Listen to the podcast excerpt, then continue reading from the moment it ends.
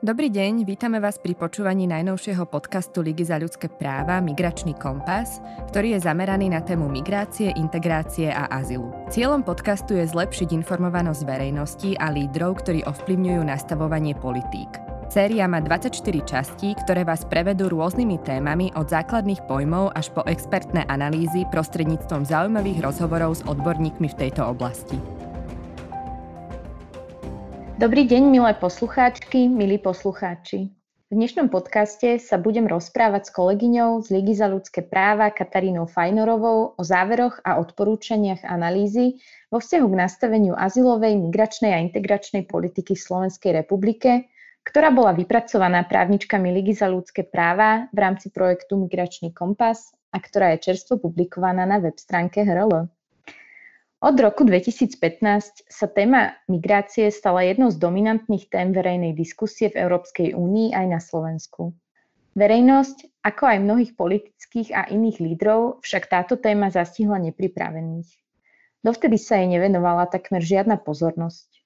V porovnaní s inými krajinami EÚ na Slovensku žije minimum utečencov. Počet cudzincov sa začal výrazne zvyšovať až v posledných troch rokoch – a súvisí s priaznivou ekonomickou situáciou a s nedostatkom pracovnej sily. Katka, povedz nám, prečo je dôležité hovoriť o nastavení migračnej, azylovej a integračnej politiky na Slovensku a prečo by to verejnosť malo zaujímať? Ahoj Monika, dobrý deň prajem eh, všetkým poslucháčom. Uh, takže uh, asi v úvode treba povedať, že azylová, migračná aj integračná politika sú verejnými politikami, ktoré by mali byť tvorené na rovnakých princípoch, ako je to v prípade iných verejných politík a teda jej tvorba by mala byť transparentná a otvorená aj verejnosti. Ako si spomenula, o azyle a migrácii sa v posledných piatich rokoch veľa hovorí, ľudia dostávajú množstvo informácií, avšak je pre nich ťažké sa v nich orientovať, keďže mnohé z nich sú hoaxy alebo dezinformácie Nevyhnutným predpokladom však je, aby verejnosť mala dostatočné množstvo odborných informácií a faktov, na základe ktorých vie formulovať legitímne požiadavky vo vzťahu k verejným lídrom a tak ovplyvňovať nastavenie politik e, v tejto oblasti. Súčasťou tvorby politik e, je samozrejme aj, alebo teda mal by byť hlas tých, ktorých sa tieto politiky priamo dotýkajú, teda v tomto prípade e, samotných cudzincov a utečencov. My sme si v rámci projektu Migračný kompas eh, dali za cieľ naštartovať procesy, ktoré povedú k lepšej tvorbe azylovej, migračnej a integračnej politiky Slovenska a teda vrátanie prípravy tejto analýzy a odporúčaní. Ľudia v analýze si môžu prečítať popis súčasného stavu a tiež potom na to nadvezujúce odporúčania, z ktorých dúfame, že aspoň tie najdôležitejšie sa premietnú aj do tvorby nových politík a strategických plánov novej vlády v oblasti azylu, migrácie a integrácie. Mm-hmm. Kati, na Slovensku máme nejaké inštitucionálne nastavenie riadenia témy migrácie a integrácie. Existuje Migračný úrad Ministerstva vnútra Slovenskej republiky, ktorý pokrýva problematiku azylu, vedie azylové konanie, rozhoduje o tom, kto splňa podmienky pre udelenie azylu alebo pre poskytnutie doplnkovej ochrany, a potom tu máme úrad hraničnej a cudzineckej policie, prezidia policajného zboru, ktorý má v kompetencii úlohy na úseku pobytu a vstupu cudzincov na územie SR, vrátanie, vrátanie udelovania vstupných víz a pobytov a taktiež plní vo vzťahu k cudzincom úlohy týkajúce sa nutených návratov a zaistenia. Potom máme ďalší, tretí orgán, ktorým je odbor štátneho občianstva Ministerstva vnútra Slovenskej republiky, ktorý zase rozhoduje v konaniach o udelenie štátneho občianstva SR. No a mm, dôležité úlohy vo vzťahu k migrácii, ako aj vo vzťahu k maloletým cudzincom bez prievodu zase splní Ministerstvo práce, sociálnych vecí a rodiny a taktiež Ústredie práce a sociálnych vecí a rodiny, čo už e, sú 4 alebo 5 e, orgánov dokopy. E, vy v analýze zastávate názor, že takáto roztrieštenosť kompetencií medzi viaceré ministerstva a úrady nie je dobrá a navrhujete zriadenie jedného imigračného a naturalizačného úradu. Prečo navrhujete takéto riešenie? Áno, máme za to, že toto súčasné inštitucionálne nastavenie riadenia témy migrácie a integrácie nepokrýva potreby Slovenska zo spomínanej roztrieštenosti agendy medzi viaceré ministerstva alebo útvary v rámci jedného ministerstva, teda konkrétne ministerstva vnútra. Vyplýva absencia holistického, takého komplexného pohľadu a vízie na situáciu a potreby Slovenska v oblasti migrácie a integrácie Tiež štát nevytvára a neprezentuje aktuálne analýzy vo vzťahu k migrácii a integrácii, chyba nastavenie aktuálnych priorít a vízií. Výnimkou je možno prijatie stratégie pracovnej mobility. Zodpovedné orgány často neplnia opatrenia uvedené v základných politikách štátu a chýba podľa nášho názoru aj jednotná komunikačná politika o téme. Teda jednoducho povedané, e, téma migrácie a integrácie ako by nemala svojho jednoznačného pána. Migračný úrad napriek svojmu názvu plní vlastne len úlohu azylového úradu a vzhľadom na trvalo nízky počet žiadateľov o medzinárodnú ochranu na Slovensku je otázne, že či je vôbec existencia samostatného úradu pre tak malý počet osôb cieľovej skupiny dôvodná. Problémy um, sú aj v oblasti rozhodovania o pobytoch, ktoré je momentálne v kompetencii Úradu hraničnej a cudzineckej policie. Takéto nastavenie uh, bolo dostačujúce v minulosti, keď na Slovensko prichádzalo uh, za prácou, a teda žilo tu, alebo teda prichádzalo aj z iných dôvodov veľmi málo cudzincov. Uh, v súčasnosti však kapacity policie nestačia na pokrývanie stále väčšieho počtu cudzincov na Slovensku, čo spôsobuje e, napríklad v Bratislave notoricky známe nočné čakanie pred policiou, ktoré bohužiaľ nevymizlo ani po zavedení online objednávacieho systému. E, treba tiež podotknúť, že v súčasnosti neexistuje žiaden dôvod preto, aby úradnícku administratívnu agendu, ktorú treba neustále kapacitne navyšovať pre narastajúci počet cudzincov, riešila polícia. Preto navrhujeme po vzore Českej republiky civilnenie tohto konania a presunutie pod novo vytvorený imigračný a naturalizačný úrad aj toto rozhodovanie vo veciach pobytov, pričom vlastne cudzinecká policia by si nechala tie kompetencie, pokiaľ ide o rozhodovanie v, napríklad v oblasti vyhostenia a zaistenia. Poukazujeme tiež na to, že vznik imigračného a naturalizačného úradu predpokladá aj samotná migračná politika Slovenskej republiky z roku 2011, avšak toto opatrenie nebolo dodnes zrealizované. Podľa programového vyhlásenia vlády zo dňa teda vlastne z apríla 2020 vláda posúdi možnosti centralizovať tieto agendy na jednom mieste čo považujeme za e, dobrý základ pre vybudovanie imigračného a naturalizačného úradu. E, dúfajme, že mm, v skorej budúcnosti. Mm-hmm. Uh, no, tak uh, vytvorenie alebo vybudovanie uh, jednotného úradu uh, predstavuje prierezové opatrenie. Uh, ostatné opatrenia alebo odporúčania sú rozdelené v analýze podľa jednotlivých oblastí. Začnime teda um, napríklad tému azylu a rozoberme si uh, túto tému uh, najprv. Uh, vy vlastne v analýze poukazujete na trvalo nízky počet žiadateľov o azyl na Slovensku. Poslucháčom by som možno v úvode priblížila, že aké sú teda tie počty.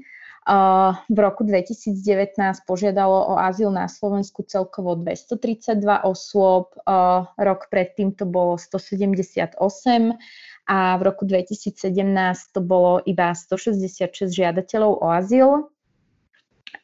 Rovnako aj počet osôb, ktoré sa na Slovensku zdržiavajú na základe udeleného azylu alebo poskytnutej doplnkovej ochrany, je taktiež veľmi nízky v porovnaní s inými krajinami EÚ.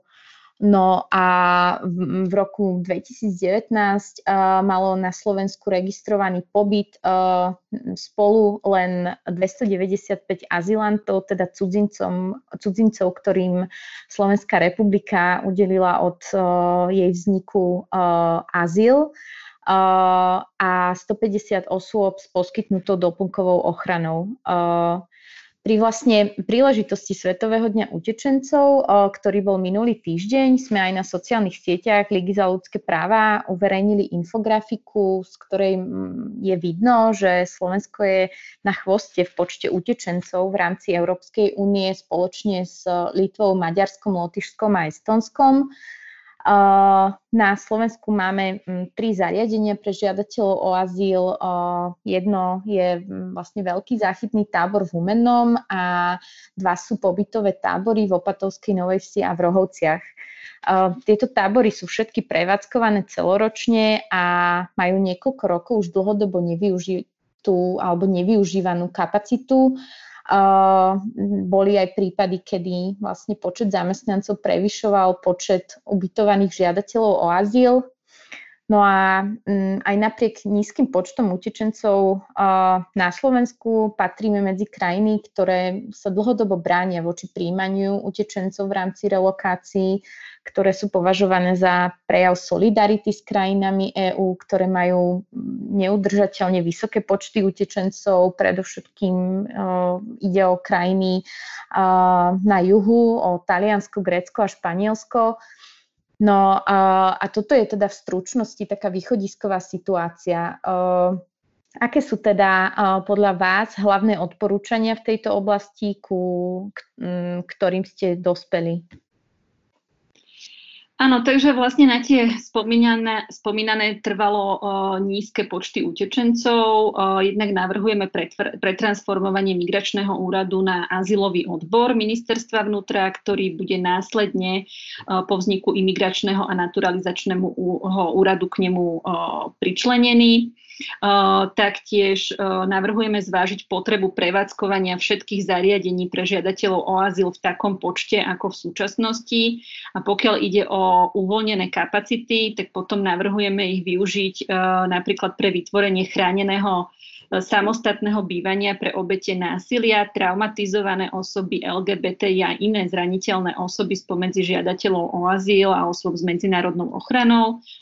Časť nevyužitých kapacít by sa tiež dala uh, vlastne zmeniť na zariadenie určené pre bývanie osôb, uh, ktoré sa ocitli v hmotnej núdzi, nemôžu zo Slovenska vycestovať z objektívnych dôvodov a bolo im uložené tzv. alternatívne opatrenie k zaisteniu. Predovšetkým máme na mysli rodiny s deťmi a iné zraniteľné osoby, ktoré podľa nášho názoru do útvarov policajného zaistenia nepatria a tiež prípadne by sa tieto kapacity uvoľnené dali uh, využiť uh, pre ubytovanie cudzincov nachádzajúcich sa v konaní o určenie postavenia osoby bez štátnej príslušnosti. Takéto konanie na Slovensku zatiaľ ne, neexistuje. Ale je to teda jedno tiež z našich odporúčaní, aby Slovenská republika zaviedla takéto konanie po vzore mnohých iných krajín Európskej únie vrátane susedného Maďarska. Uh, uznesenie vlády uh, z oktobra 2015 predpokladá vytvorenie štátneho integračného programu pre osoby s medzinárodnou ochranou. Uh, tento však doteraz nevznikol, respektíve nebol na úrovni vlády schválený. Jeho urýchlené vytvorenie však považujeme za dôležité, preto tiež ide jedno, o jedno z našich odporúčaní. Um, úlohou štátnych orgánov by malo byť aj zlepšenie všeobecnej informovanosti verejnosti o témach medzinárodnej ochrany, vyvracanie hoaxov a dezinformácií. Uh, analýza obsahuje aj odporúčania teda v smere zlepšenia informovanosti o téme medzinárodnej ochrany. Zasadzujeme sa tiež za to, aby Slovensko preukázalo vyššiu mieru solidarity s členskými krajinami, ktoré si spomínala uh, a ktoré sú teda pod enormným migračným tlakom z dôvodu svojho geografického položenia v rámci Európskej únie, kedy uh, teda najviac um, utečencov práve prichádza cez tieto krajiny. Um, a teda aby boli vlastne, aby bol, aby bol, za, aby bol zavedený systém uh, teda relokácií. No a napokon Slovensko je jedna z posledných krajín Európskej únie, ktorá nemá zriadený ani vlastný presídlovací program, ktorý by z vlastného dobrovoľného rozhodnutia založeného na tradičnej slovenskej pohostinnosti umožnil riadený príchod do bezpečia pre určitý počet utečencov, ktorí sa nachádzajú mimo Európskej únie, ale z rôznych bezpečnostných dôvodov nemôžu ostať v krajine, kde sa momentálne nachádzajú. E, Slovenská republika, mm, teda to treba zdôrazniť, že sa um, istým spôsobom v minulosti uh, zapájala, alebo v podstate je aj zapája do presidlovacích programov v spolupráci s agentúrou OSN pre utečencov a Medzinárodnou organizáciou pre migráciu. Kedy cez Slovensko vlastne boli presídlení do tretích krajín utečenci. To znamená, že prišli najprv na Slovensko, boli umiestnení v tábore, zachytnom tábore v Humennom, ktorého kapacity na to boli využité. Strávili tam niekoľko mesiacov, spravidla asi pol roka. Prechádzali ako si, ako si takou aklimatizáciou a prípravou na svoju cestu do destinačnej, teda konečnej krajiny, napríklad do Spojených štátov amerických. Teda vlastne cez Slovensko len prechádzali a nezdržali sa tu dlhodobo, takže išlo podstate ako keby o pomoc týmto utečencom, ale takéhoto krátkeho dobého charakteru. My si však myslíme, že práve vzhľadom na tie veľmi nízke počty utečencov by Slovensko mohlo mať aj svoj vlastný presídlovací program, keby títo, kedy by títo utečenci cez Slovensko nielenže prechádzali, ale by tu reálne aj mali možnosť zostať. Uh, mohlo by ísť aj o malé počty, samozrejme nemusí ísť o nejaké veľké počty ľudí a bolo by to, ako som už spomínala, na báze dobrovoľného rozhodnutia Slovenskej republiky. Dobre, presuňme sa teraz asi do oblasti migračnej politiky. Slovensko má v súčasnosti platný dokument, ktorý sa volá Migračná politika SR s výhľadom do roku 2020. Tento dokument bol prijatý ešte v roku 2011, pričom zakotvuje víziu, ciele a princípy Slovenskej republiky v oblasti legálnej aj nelegálnej migrácie, obchodovania s ľuďmi, ochrany hraníc, medzinárodnej ochrany a čiastočne aj integrácie. Je tento dokument podľa vás už neaktuálny alebo nedostatočný?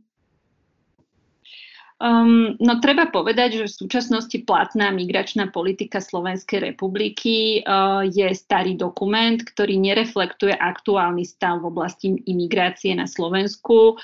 Uh, tento stav sa veľmi zmenil uh, za, práve za posledné roky, najmä za posledných 5 rokov, uh, pričom migračná politika, uh, teda ten dokument migračnej politiky bol prijatý, ako si spomínala, v roku 2011. Teda je nevyhnutné jeho prepracovanie a prijatie novej migračnej politiky Slovenska.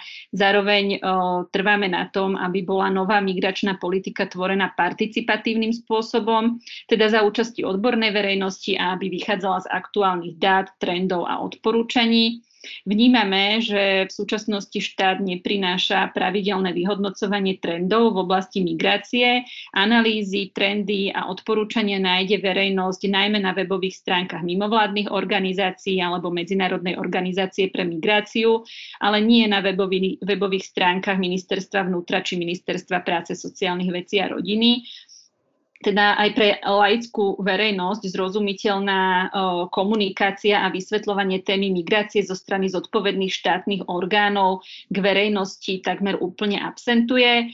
Navrhujeme pravidelné vyhodnocovanie situácie v oblasti migrácie, identifikáciu trendov, nastavovanie opatrení podľa reálnych potrieb a myslíme si, že aj toto by malo byť vlastne teda jednou z úloh um, prípadného novovzniknutého imigračného a naturalizačného úradu? No, pre nastavovanie verejných politík v oblasti migrácie a integrácie je určite dôležité poznať aj pomery v komunitách cudzincov, ktoré prichádzajú a žijú na Slovensku. Je pritom potrebné brať do úvahy aj um, rýchlo meniacu sa dynamiku týchto komunít, kde v posledných troch rokoch sme mali možnosť vidieť výrazný nárast v srbskej, ukrajinskej, ale napríklad aj v iránskej komunite. Vy uvádzate, že štát aj samozprávy, ktorých sa migrácia alebo imigrácia týka, by mali poznať situáciu, potreby, očakávania a výzvy, ktoré mm, jednotlivé komunity cudzincov majú a mm, vedeli tak v reálnom čase príjmať potrebné opatrenia. Áno, um, na to treba um, vlastne s jednotlivými komunitami a ich členmi a členkami aktívne pracovať a komunikovať a zároveň mať k dispozícii základné dáta, ktoré je potrebné vyhodnocovať, zohľadniť aj aspekty zraniteľnosti, rodové hľadisko a ďalšie dôležité elementy vnímame, že na strane štátu a samozpráv sú v tomto smere um, rezervy a odporúčame zlepšiť situáciu v oblasti mapovania komunít, čo následne umožní príjmať kvalitnejšie verejné politiky v oblasti migrácie a integrácie nám sa napríklad v rámci projektu Migračný kompas pri zisťovaní aktuálnych potrieb migrantov a migrantiek osvedčila spolupráca s kultúrnymi mediátormi ako kontaktnými osobami v rámci komunít a realizácia tematicky zameraných uh, okrúhlych stolov. Naše ďalšie odporúčania Možno môžem teda spomenúť naše ďalšie odporúčania v oblasti migrácie. Tie sa týkajú konkrétne osôb bez štátnej príslušnosti, tiež neregulárnych migrantov, monitoringu nútených návratov a taktiež efektívnejšieho využívania tzv. alternatív zaistenia, kde v Lige za ľudské práva dlhodobo presadzujeme, aby teda napríklad rodiny s deťmi či zraniteľné osoby vôbec neboli pozbavované na osobnej slobode v útvaroch policajného zaistenia opatrenia, ale aby im bolo uložené menej prísne donúcovacie opatrenia. To sú tak vlastne v skrátke tie naše mm, navrhované opatrenia vo vzťahu k teda tej téme migrácie, ktoré teda si majú možnosť ľudia prečítať mm, teda aj odborná verejnosť prečítať v, té, v rámci analýzy, kde ich teda podrobnejšie rozoberáme?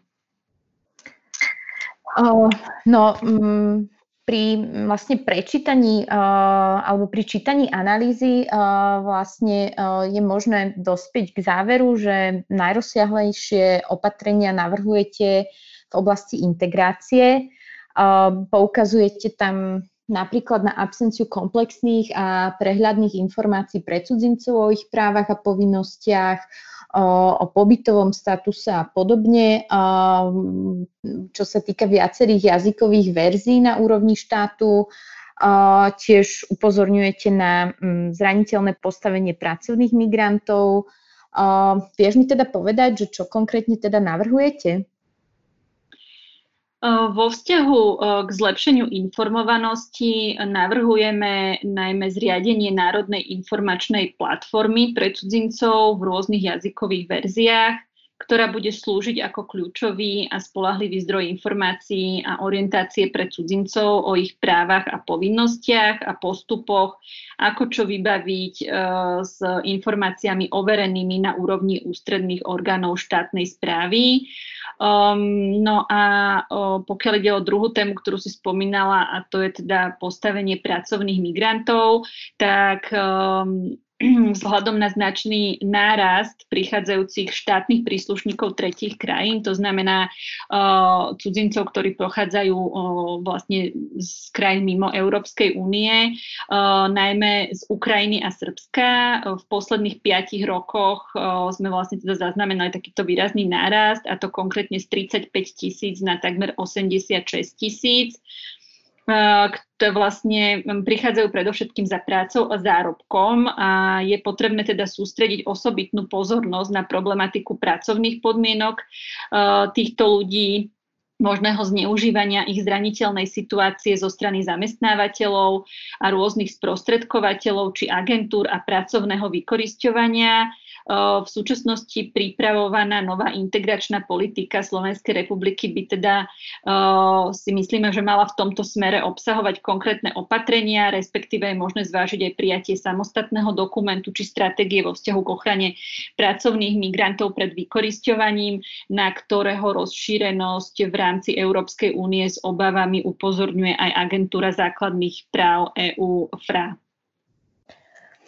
No, mm, navrhované opatrenia v oblasti integrácie uh, sa zameriavajú najmä na väčšie zapojenie samozpráv a taktiež podporu lokálnych aktivít uh, v prospech integrácie cudzincov. Prečo? Áno, v prípade integrácie je podľa nás nevyhnutné e, dôraz presunúť práve na tú lokálnu e, či regionálnu úroveň. Tento prístup sa osvedčil aj v iných krajinách. Miestni aktéry najlepšie poznajú situáciu na svojom území. Okrem toho, ako vyplýva z našich skúseností, tak podmienky v jednotlivých samozprávach sa môžu navzájom veľmi líšiť, pokiaľ ide o skladbu a a dôvod usadzania sa cudzincov, iná situácia je v Bratislave, iná v Trnave, iná v Pánskej Bystrici, Žiline, Nitre či Košiciach. Rôzne miestne kontexty budú vyžadovať preto rôzne riešenia. Myslíme si, že štát by mal poskytovať výraznejšiu podporu samozprávam v oblasti integrácie cudzincov a že samozprávy by mali byť v tomto smere proaktívne, mapovať a reagovať na teda situáciu a reagovať na potreby cudzinc, cudzincov s registrovaným pobytom na ich území, vytvárať miestne integračné a interkultúrne stratégie, komunikovať s cudzincami a zapájať ich do miestnych aktivít, využívať služby tlmočenia a kultúrnej mediácie, aktívne komunikovať s majoritným obyvateľstvom o tejto téme, vzdelávať sa v tejto oblasti, vytvoriť personálnu kapacitu pre kontaktný bod e, pre cudzincov žijúcich v danej samozpráve. Dôležitá je tiež výraznejšia podpora teda informovanosti cudzincov na uh, lokálnej úrovni. Niektoré, treba teda samozrejme ale povedať, že niektoré mesta uh, Slovenska si už túto potrebujú sami uvedomujú a podnikajú pilotné kroky uh, na fóre o integrácii, čo je konf- konferencia pre odbornú verejnosť, ktorú uh, v Lige za ľudské práva realizujeme každý rok. Uh, a teda posledné fórum o integrácii sa uskutočnilo v maji tohto roku tak uh, vlastne a realizovali sme ho práve kvôli uh, teda koronakríze online formou v rámci projektu Migračný kompas, tak tam vystúpili viacerí zástupcovia slovenských miest, ktorí predstavili dôležité kroky príjmané v záujme zlepšenia integrácie cudzincov na lokálnej úrovni a veríme teda, že tieto príklady môžu slúžiť ako príklady dobrej praxe aj pre ďalšie mesta. Um, môžeš mi, Kati, priblížiť, aké konkrétne pozitívne príklady opatrení v oblasti integrácie na uh, lokálnej úrovni boli na uh, poslednom uh, ročníku fóra odprezentované? Áno, tak napríklad mesto Košice odprezentovalo podstránku s informáciami pre cudzincov uh, žijúcich v meste, ktorá vznikla v rámci web stránky mesta. Uh, potom nová koncepcia sociálnej inklúzie Bratislavského samozprávneho kraja obsahuje konkrétne opatrenia vo vzťahu k cudzincom žijúcim v rámci Bratislavského samozprávneho kraja. V meste Nitra zasa funguje komunitné centrum pre pracovnú a vedomostnú mobilitu Komín, No a vlastne poslucháči v prípade záujmu uh, môžu prezentácie uh, z fóra o integrácii uh, nájsť na našej web stránke, teda na web stránke Ligy za ľudské práva. Čo sa týka integrácie na lokálnej úrovni, tak tiež poukazujete v analýze na skutočnosti, že že cudzinci by nemali byť iba pasívnymi príjimateľmi informácií o ich právach a povinnostiach, ale mali by byť uh, zapojení aj osobne do tvorby a implementácie týchto miestnych politík. Áno, je to tak. Odporúčame vytvárať pri mestách uh, po vzoru nemeckých miest uh, tzv. poradné orgány alebo výbory pre integráciu, v ktorých by mali zastúpenie samotní cudzinci uh, s pobytom v danom meste, pochádzajúci z najpočetnejších cudzineckých komunít. Um, tieto výbory by plnili konkrétne poradné aj výkonné úlohy vyplývajúce z integračných a interkultúrnych plánov a stratégií mesta Výhodou pre mesto by bol prístup k informáciám z prvej ruky, priamy kontakt s danými komunitami cudzincov a k problémom, ktoré riešia, odburávanie jazykovej bariéry pri komunikácii s komunitou, kultúrna mediácia. Cudzincov, ktorí pôsobia v takýchto poradných orgánoch. V Nemecku sme mali aj prizvaných ako speakerov na vlastne už na dvoch fórach o integrácii, a to v roku 2018 a teda na tomto poslednom majovom fóre a vlastne predstavili fungovanie týchto poradných orgánov.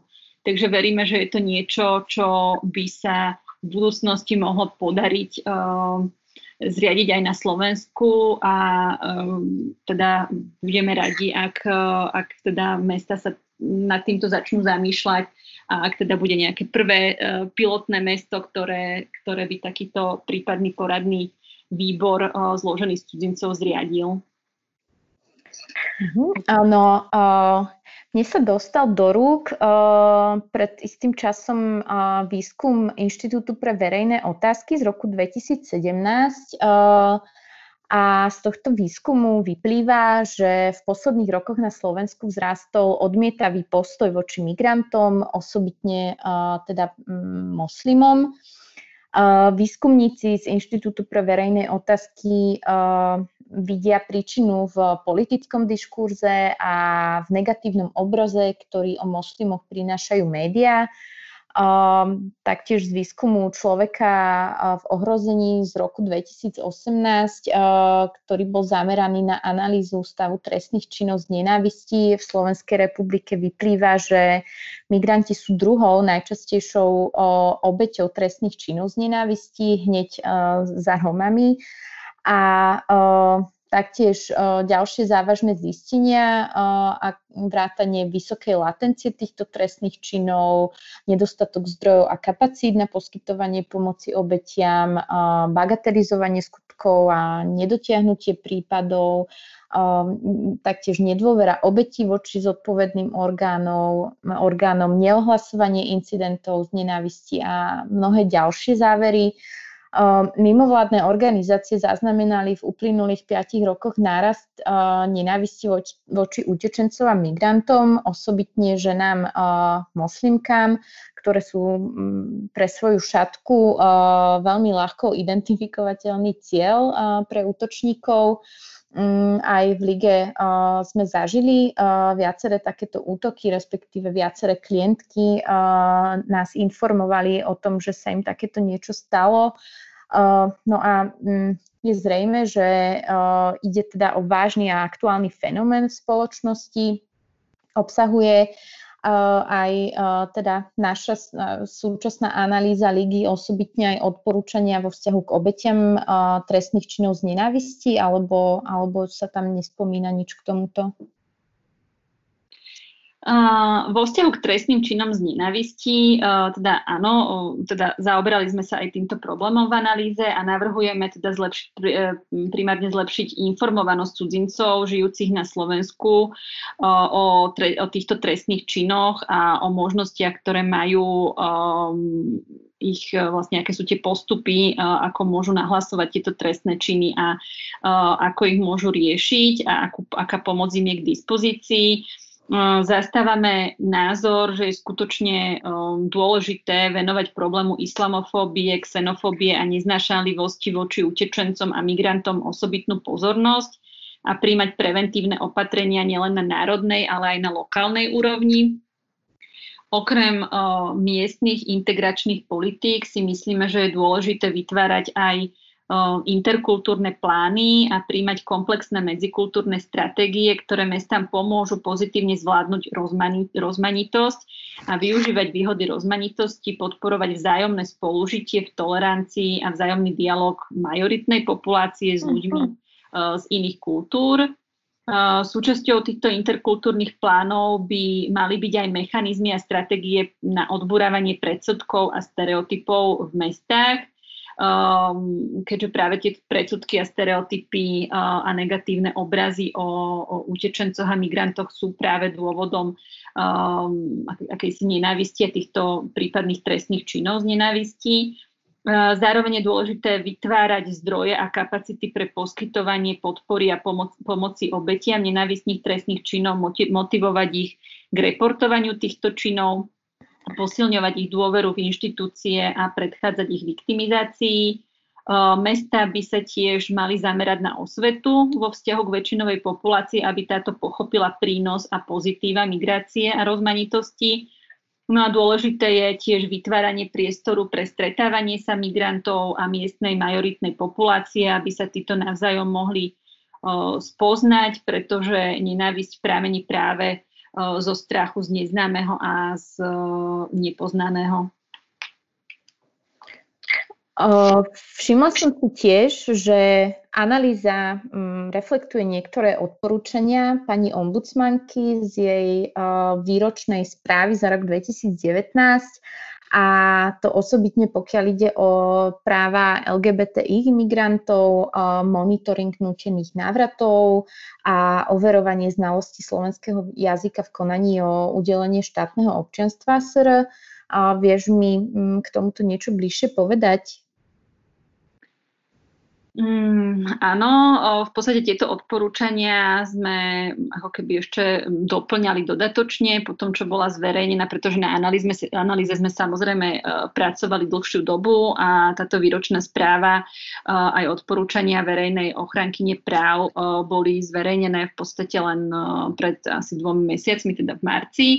Um, výročnej správe pani ombudsmanky a, teda odporúčaniam kancelárie verejnej ochrankyne práv za teda uplynulé roky sme sa veľmi potešili, lebo si myslíme, že reflektujú aj aktuálne trápenia a problémy rôznych skupín obyvateľstva na Slovensku vrátane cudzincov.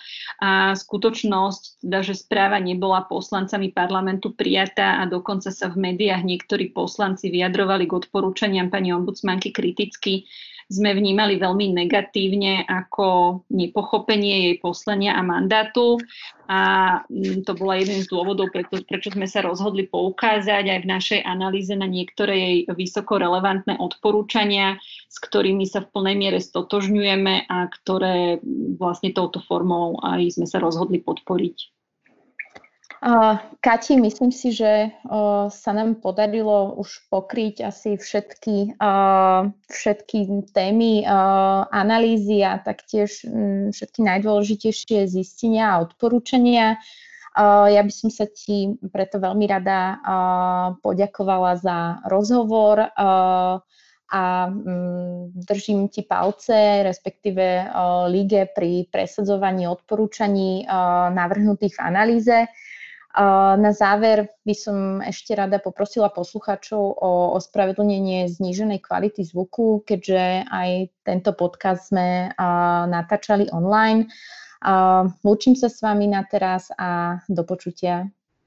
Ďakujem veľmi pekne, Monika, že som mala teda túto možnosť predstaviť analýzu aj takýmto spôsobom a verím a dúfam, že sa že zaujala, teda zaujali možno niektoré naše zistenia alebo oblasti, ktoré analýzujeme našich poslucháčov a môžu teda nájsť kompletnú analýzu na našej web stránke. Takže ďakujem a ahoj a dovidenia, milí poslucháči. Dovidenia.